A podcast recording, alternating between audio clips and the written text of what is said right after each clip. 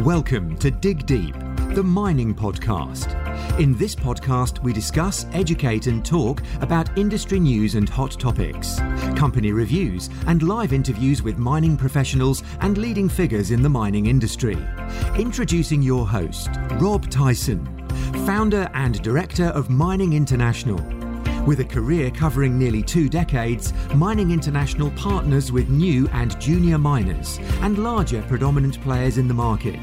With no further ado, here is your host, Rob Tyson. Just before we start the podcast, we want to make you aware of the upcoming Mines and Money London event, which is back in person on the 1st and 2nd of December at the Business Design Centre. This is Europe's largest mining investment event and brings investors and mining corporates together to connect, learn, and do business. And you don't want to miss the mining pitch battles. Investors can claim complimentary tickets, and other attendees can get 10% off with a discount code DIGDEEP10, all in capital letters, when registering at minesandmoney.com. So get your tickets now, and we will hopefully see you there. So now back to the podcast. Hi, mining community. Welcome back to another episode of the Dig Deep, the mining podcast.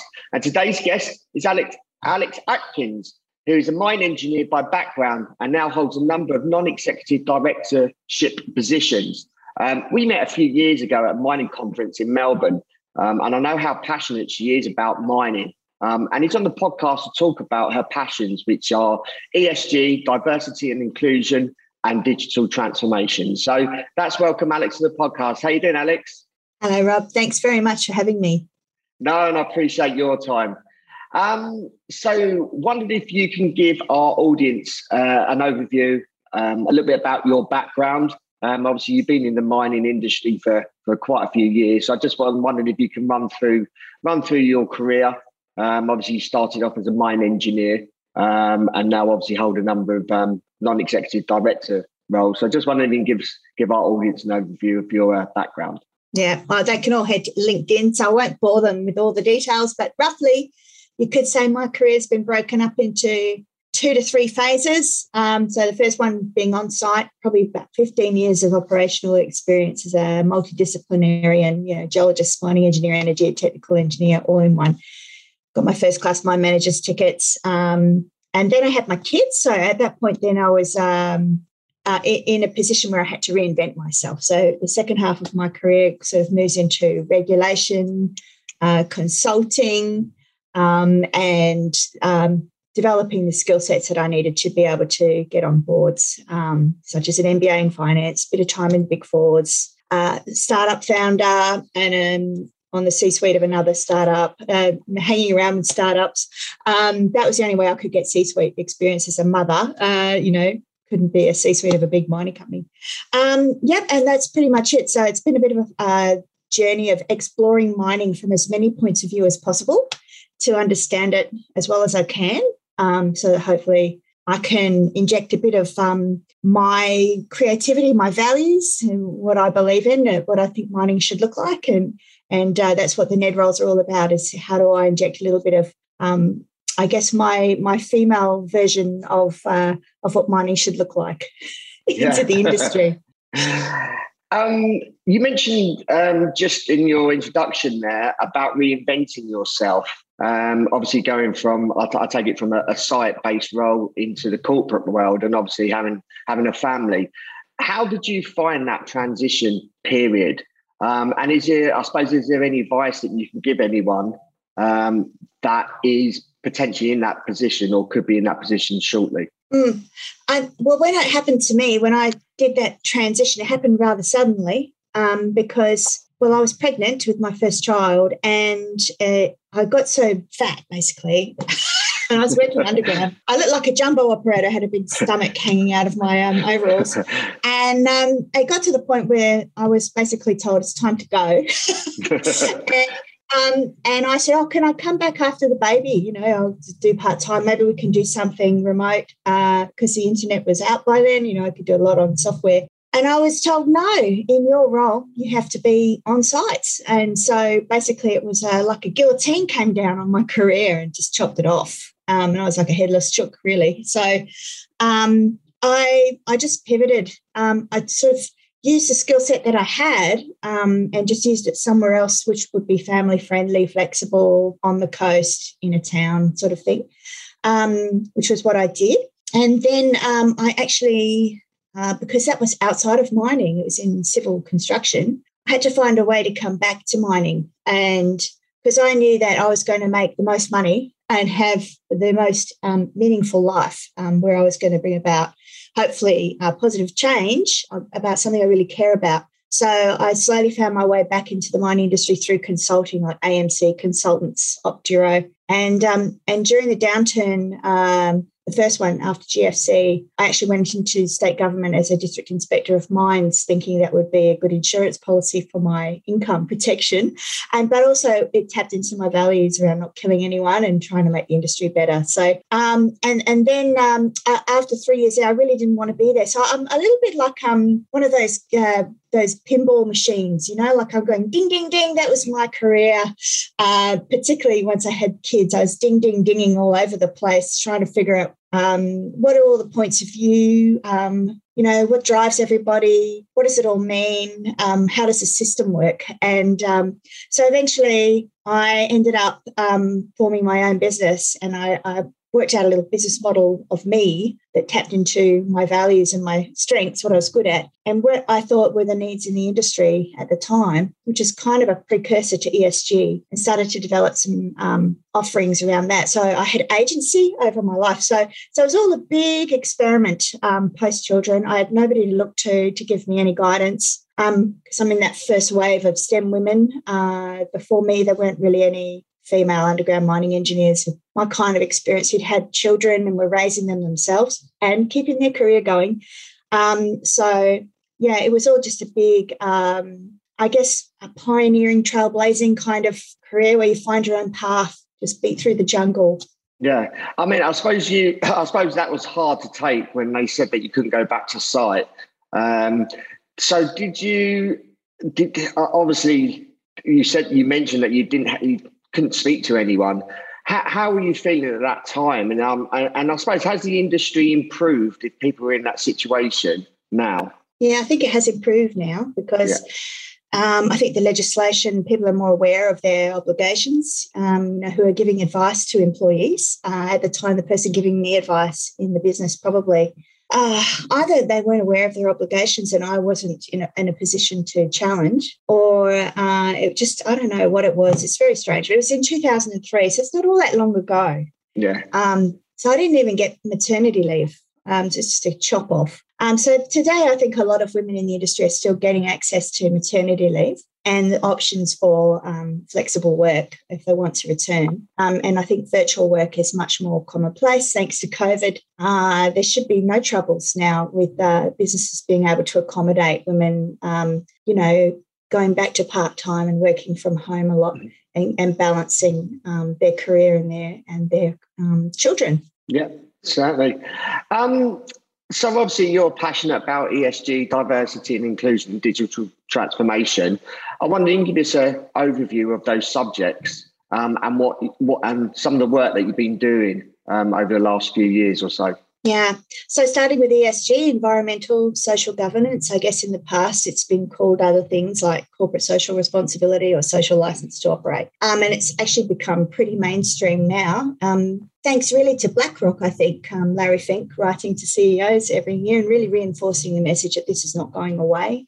And a lot of, um, you know, investment banks and um, exchange traded funds being formed, Dow Jones Sustainability Index being an example um, which shows that the investment community is embracing it. Um, and I'd like to think actually a part of that is uh, women's money because a lot of these funds are actually super funds and pension funds. It could be teachers and nurses. So, um, you know, if the members are um, telling the management of the fund what they want them to invest in, they'll be saying, and what they don't want them to invest in, they'll be saying, well, we don't want anything that's going to wreck the environment, that's going to have slavery or any kind of, you know, social justice issues.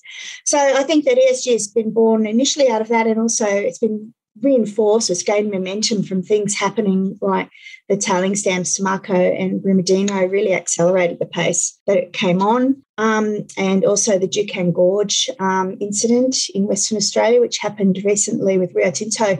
You know, all of these examples are large multinational mining companies, and we expect really high standards from them.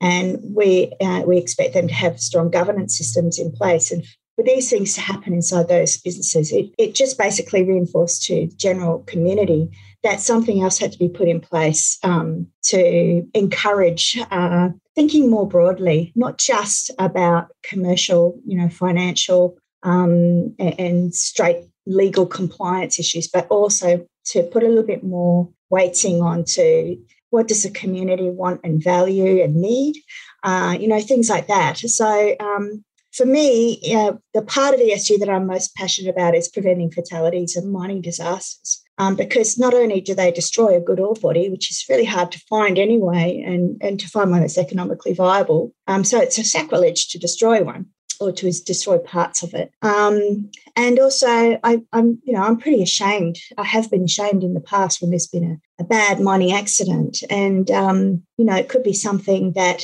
say at the site that I worked at, we were doing the same thing that another site was doing, and it killed people there. And then I've got to manage that risk, uh, keep the mine going. But I also feel a little shame when I go home to my family on my breaks and uh, see it's on the news. And so, you know, it'd be really good to um, design that stuff out of mining altogether. Uh, you know, how can we reinvent mining in a better way? Um, so it sort of ties in really nicely with the fourth industrial revolution because I think we can really get um, people out of the line of fire, uh, thanks to automation and remote operation centres and the use of AI and ML to get rid of repetitive, boring tasks as much as possible, and also to holistically join up the full value chain and to get uh, different software packages and operational technology all talking to one another um, so that we've actually got less rework, less duplication and contradiction, less waste, um, just a more efficient, uh, iterative, continuously optimizing and refining process so, um, digital transformation of mining is very exciting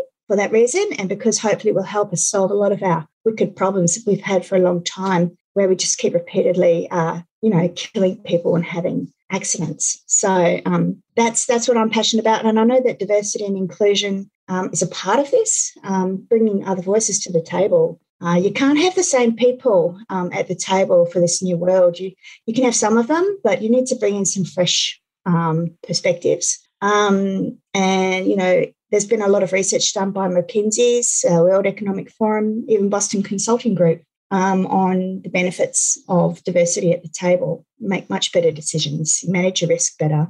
Um, it's a more psychologically safe environment when you have diversity, especially if it's proper, inclusive, respectful diversity. Um, people will bring up issues sooner and more honestly, you know, more openly, and you'll be able to get on top of problems um, and really know what, what's going on inside the organisation. So um, it's it's just all good. It can't hurt. You know, it's all good. Um, what strategies did you uh, use to gain traction in Frozen. the industry? Sorry. Oh, there you are. you froze. oh, did I? Um, what strategies did uh, did you use to gain traction in industry with regards to making mining better? Yeah.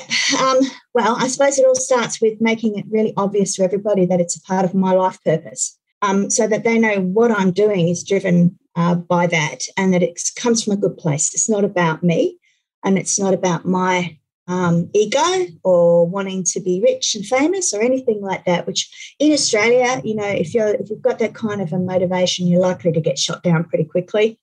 So um, you know, first and foremost, you've got to actually know what your life purpose is and really project that out consistently so people know who you are and what you're all about. That earns you trust, and um, and then from that point, then you can uh, use that trust uh, to influence people.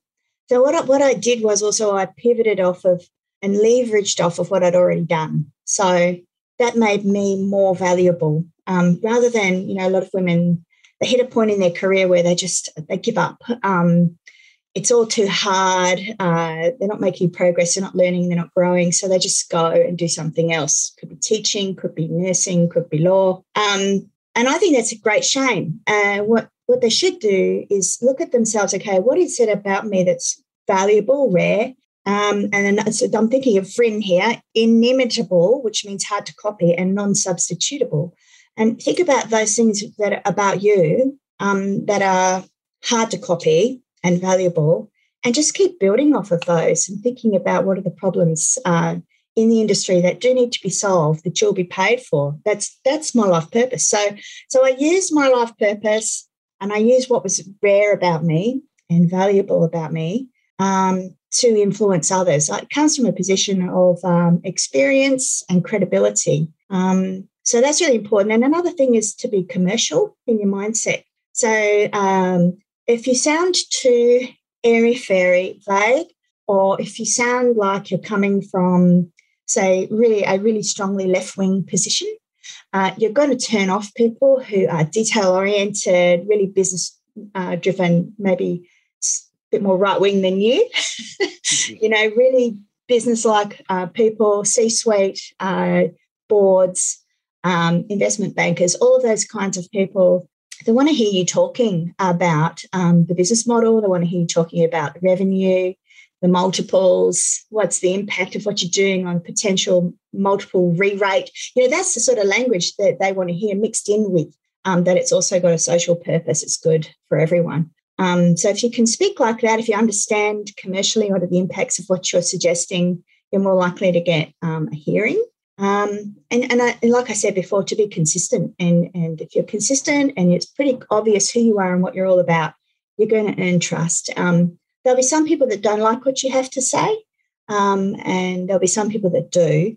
And the ones that do will be the ones that, um, you know, tap you on the shoulder and ask you to join them uh, with whatever it is that they're doing and that's where you want to be. What are your sort of current challenges uh, that you're facing at the moment with ESG, diversity and inclusion and digital transformation? So, in terms of challenges, I guess one is um, in the past, it's been that I, think I've been too far ahead of everybody, um, and, and, my timing was was wrong. and if you're too far ahead and your timing's wrong, uh, people aren't ready to hear your message, and you're not going to get traction. You're going to spin your wheels, and uh, I've done a lot of that. Um, so this, you know, if you're a part of a change, you really do need to be very patient. Um, and another thing is, um, actually, none of these things are easy to do, and um, they're actually going to need new people coming into the industry to help us do it. Um, so, you know, that challenge also exists um, around ESG, around digital transformation, and diversity and inclusion. How how do you quickly bring in a whole new um, cohort of people in an industry which is known for its riskiness uh, and is known for its tightness in terms of connectivity, you know, people knowing one another and trusting one another and feeling like they can only work with people they know and trust because it's risky. Um, so, how do you bring in these fresh people with these new capabilities that we need um, when you have this overlay, this cultural overlay of needing to know you already and trust you already? I think that's one of the biggest challenges we face. Yeah. Uh, what kind of people and what kind of skill sets do you think uh, these people need to have that are going to come into the industry? Um, well, it's going to be broad. I mean, if you have a look, um, I've got a couple of books here. Just pick them up. Um, can you see these? Yeah. I'm not holding them up very well. Anyway, one is called Range, which is by a guy. Can you see that? Uh, if you move it up a bit, I can see. I can see one of the ah. books. They're not coming through properly. Yeah. Anyway, I'll give you photos of the books. One's yeah. called Range and one's called Working Backwards. And, and both of these books are really great. Um, they both kind of talk about the type of people who will lead this new world that we're moving into, because we are actually at an inflection point. We're at a perfect storm at the moment. So many things changing. Um, and I won't go into that because I think we already we all know what they are. Um, but what they talk about is, um, well, working backwards, they talk about um, single threaded leaders, which are very rare people who have got deep domain capability, you know, grounding in something very deep domain, but they also understand uh, the big picture. They can uh, synthesize and integrate, you know, the full um, value chain, say, or what the whole industry that you're talking about. They understand the commercial realities of it. Um, and in range, this book is by David Epstein, Epstein, and he talks about people who are high performers or breakthrough people, people who bring about really transformative change, often come from a career that's really strange. it's uh, they've been everywhere done all sorts of stuff, um, and they look like you know if you look at the beginning of their careers, they actually look like a, a failure. But um, but towards the end of their careers, when they have these breakthrough um, achievements, um, it's all because of what they went through beforehand and the knowledge that they brought about, so that they could think a bit differently to someone who's done pretty much the same thing their whole career for the same industry. That's called um, cognitive entrenchment. And these people have got cognitive flexibility. So there's a lot um, in that. The massive um, cultural change in our industry where we embrace people who are different, who've done a lot of different things, um, and don't just stick to more of us, you know, more mining people. We've got to let these different people in. Um, so, and also with the digital transformation, I'm sure you've done some podcasts on this before, and everybody will be aware of all these terms artificial intelligence and machine learning, data science, um, automation, robotics, virtual reality, and augmented reality. APIs, people who can join things up. So we've got a lot of point solutions at the moment, and none of them are joined up. How do we join them up to get this integrated platform? Um, so there's there's a lot of work that can be done by people who have absolutely no mining background. They could come from Amazon, they could come from Google, or um, they could come from a little startup. Um, they'll come from all over the place, gamers even. They might not even have a degree. so we're going to be letting the geeks in, and um, these guys are going to hopefully work with us. We're going to need people who can act as a bridge, uh, translator, negotiator, um, peacekeeper uh, to help the two worlds communicate with each other, understand one another, have patience with one another uh, over time to develop what we need to create. And it's going to be um, a period of increased risk, actually, for everybody. But those who get through it will actually be the new winners of this new world. If you don't do it, you're finished. Yeah. Um, something I just thought about if we're looking to bring in um, people from different industries, like, say, the tech industry, how can we attract them to the mining industry? With a lot of people outside of mining, probably have a little bit of a negative view of, of the mining industry. So, how can we attract those type of mm. tech people into the mining industry? Yeah, it's a great question. I've got, you know, 15 and an 18 year old, and, and um, they think mining is dirty and you know um, but i think what it is is to tap into their imagination and and you know they're all very passionate about social justice sustainability climate change um, and space so we just need to tap into that and you know this new world is going to be uh, a better version of mining where we do actually do a better job on those fronts um, and the digital transformation of mining will enable us to um, you know send some machinery into space and mine it from here on Earth. Uh, so that's the future. That's exciting. I mean, who doesn't love Elon Musk? I'm sorry, I love Elon Musk. So uh, it's so inspirational. That's what's going to get the kids to come and join us. So we have to really um, authentically be having a go at this. Yeah, no, certainly. Um, just want to move on to more of your career now. Um, what listed boards are you currently serving on at the moment? And how, how did you get those positions on those boards? Mm. And the reason why I ask that is I, I do get a lot of, um, I do get obviously being in recruitment, I do get a lot of candidates asking me if I get any opportunities, board opportunities um, come up, if they can, uh, if they can, if I can let them know. So yeah, just wanted to curious as to how you actually got those positions. Mm. Yep. So I've got three paid board roles at a listed companies, and one that's not. It's a not for profit. That's IWIM in London. Um, the three paid ones I've got Perenti, which is a global mining contracting company. It's Ausdrill and Barminco and a few others. Um, I've got um, Strandline Resources, which is a mine developer, soon to be producer, hopefully in about a year. Uh, and we've got um, a METS company called Aquirian, and they're ex shotfirers from Orica, and uh, they're developing some lovely new technology, which kind of is an adjacency service around auto- autonomous drills and how do we get people off the shot, basically. Um, so those three companies, every single one of them, they came to me. That's good. And so a lot of this, it is, isn't it? So a lot of it is to do with, well, part of it is um, people who know you. So, like Perenti was my first one, which was Ausdrill at the time before we acquired Barminco. Um, the person that approached me has known me since I was 21 and uh, has been a bit of a coach and mentor at various stages of my career. Um, and he contacted me just when they had a pain point and a need, and they needed a woman from mining to join the board before a big transaction, someone they could trust. And I was just a lucky person who happened to be ready to go right when they needed someone. Um, so there was a, um, a, what do they call it? Uh, preparation, a bit of preparation and a bit of luck there. And then the other ones were basically, you know, I've already been on the Perenti board for over three years. And I think after a while, people just go, well, Alex is ready. She's cooked. Um, so we'll, we'll grab her. We need a lady on our board. We haven't had one before. Um, we're getting uh, we're getting traction. This is what Strandline uh, went through. Suddenly get traction, suddenly to go into construct uh, into construction and then production, and we need somebody with that kind of a background. Plus, um, you know, the share market uh, investors expect to see some diversity in the leadership of the organisation. Uh, and Aquirian was about to list, um, so we went through that whole process of an IPO, and they wanted to have a woman there from the beginning. And I'm just lucky to be the one that they tapped to come and join them. And it's a bit of a it's um it's a wonderful place to be to have people come and ask you. Uh, it's where you want to be because there's so much trust um, that's needed to play in this space.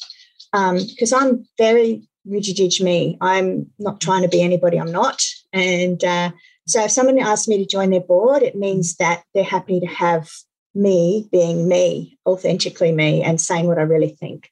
And you don't want to join a board if you can't do that because you take a lot of risks um, to be on a board. Um, it could uh, destroy your career, could take your house. So you want to be there authentically you. So that means people who want you for who you are. It's really yeah. important. Uh, what advice would you give anyone that would, that is in a position to potentially go onto a board? Um, obviously, you mentioned um, obviously your first board position was through someone that you knew. So obviously that was built up over a period of time. Um, what other advice would you say you could give people that are looking to get onto boards? What is there anything they should be doing? So I guess um, some of the things that I did, I did a lot for nothing for a long time. A lot of volunteering, a lot of giving back, lots of not for profits. Uh, my professional associations on lots of committees, writing papers and articles, speaking at conferences, podcasting, um, helping others, mentoring people. All of these things um, give you social capital as well. Um, and and LinkedIn for me has been really powerful. It's like a free TV channel. Um, it's it's a funny one because some people tell me I should be off of social media now, but I, I can't get off of it because um, it's my connection to the outside world all over the world, and and I get to project who I am uh, and what I care about and um, over time you know it helps build your brand so so if people know who they are and what they care about and want to build their brand they should do it without fear um, on linkedin. And um, so those are the two key things i think. You're doing a lot of volunteering and giving back to the community and to the to the sector they're in and um, building their brand and making sure that's really clear to people what they're here to do and what they want to do. And have um, coffees now and again, but don't do too many because they can really eat up your time and can waste time. But definitely have um, strategic coffees with people who you think can help you, particularly people who you think will appreciate you for being authentically you. Don't go approaching anybody that will uh, only have you as a token female or a token diversity person. You want to be there for who you are and be, have courage to be uh, authentic. Yeah, no, that's um, great. Some great valid points there, definitely. Um, if you could um, pick up your next ball role, um, what would that be and why? Hmm. So I'm really lucky. I get advice from all sorts of people, and um, I think that the position I'm in right now is that I'd really like to um, cement uh, what I've learned, um, particularly with Perenti, um, uh, with a on the client side with a mine mining company that owns the assets through the full value chain because that's an environment where I can add a, lot of value with my background um, and help them with ESG and the digital transformation of that full value chain. Um, it's really hard for contractors to do that. Um, we're, we're, having a crack at it, but you only have uh, access to a certain window, whereas the mining companies the assets have access to everything from exploration drilling right through to selling the product. So um, I would really love that opportunity. Um, what do you enjoy about working on boards, and what's the hardest or even most challenging thing um, you do whilst whilst working on a board? What I love about boards is that it feels like entrepreneurialism. Some people will be really surprised about this because you think of directors as being these very conservative, um, stiff upper lip type people. And actually, I think you have to be entrepreneurial because um, you have to be commercial and strategic. You have to take measured, measured risks. You have to back yourself, back the team. Um, sometimes, you, well, often you have to invest your own money in the company. Uh, you have to have skin in the game because the shareholders expect it. Um, and you have to have a diversified portfolio of roles because one board role's not really enough to live on. And also, you don't, uh, you're not the best director you can be. I think if you've got a few, you can kind of cross pollinate a little bit across them and spread your value.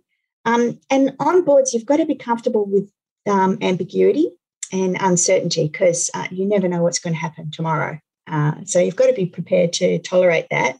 Um, and also, you have to be um, the sort of person that enjoys horizon scanning, you know, constantly reading lots of material and keeping an eye on several, you know, thinking, of all the sources of information you have in your life as circles, just um, keeping your eye on all of them uh, to look out for emerging risks and potential blind spots so that you can get on top of those early. Um, and you have to be available. You have to be really committed um, and um, always be available for when, whenever you're needed. Um, so, so that's what that's why I think it's a lot like entrepreneurialism, and I really love it also because you get um, access to things that you probably otherwise maybe not might not, like M and A experience and IPO experience, which has been uh, absolutely extraordinary, and I just love it. Um, it's all a privilege. The whole lot of it is a massive privilege. So, how could you not love it? I mean, yes, there's risk and liability, but it is absolutely amazing to be a part of it. The hardest part of it is not to be able to do the doing. That is hard, especially it's not so bad for me, but I would imagine it'd be really hard for someone who's been a CEO of a big mining company where they're used to for a long time telling everyone what to do. Um, and I understand that is one of the hardest things for them to to learn to stop doing yeah. when you get on a board. So you're an overseer, you're a challenger, and you're a supporter. You've got to be noses in, hands out. Show me, don't tell me. Ask great questions. Listen hard. Don't meddle in management. You have to be patient, and you have to be able to succinctly make your point um, and you have to um, time your contributions well for impact. So that's all developing gravitas, which I'm still working on. It's it's a constant um, process of trying to get better. And concluding, um, how should the mining uh, or how should mining be be, uh, be better prepared with ESG, diversity and inclusion, and digital uh, transformation um, moving through the next decade? What what do you see as some of the main points that companies should be focusing on? So I think uh, I've written two main points in my notes here. So one is uh, to start with the diverse views, which we've already talked about the benefits of diversity at the table.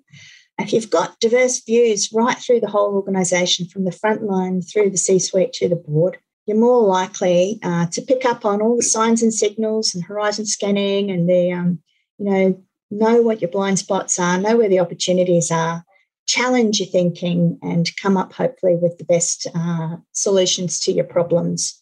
And you'll be aware of, of where your thinking is, is flawed if you have a psychologically safe environment where it's safe to bring that up. So that that means that hopefully you'll be able to preserve your social license to operate a lot better. Um, and also you have to have a strong outwardly facing um, interface with the rest of the world where you know there's a fair bit of um, engagement so, you know, two way engagement, not just pushing information out, but actually receiving information as well. And that way you'll have a better feel for what are the, the needs and the wants of, um, of the innovation ecosystem that you're going to be tapping into, as well as the community. What do they want? What do they value?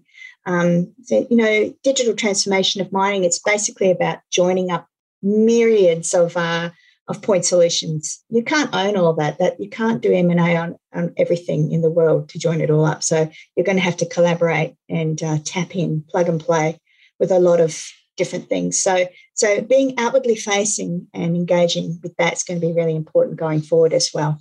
And if you can do all of that, have a diverse team and an outwardly facing organization, then it'll all be self reinforcing, what they call a flywheel effect at Amazon, which is it'll be like compound interest. You'll get better and better, and you'll get faster and faster and more and more valuable.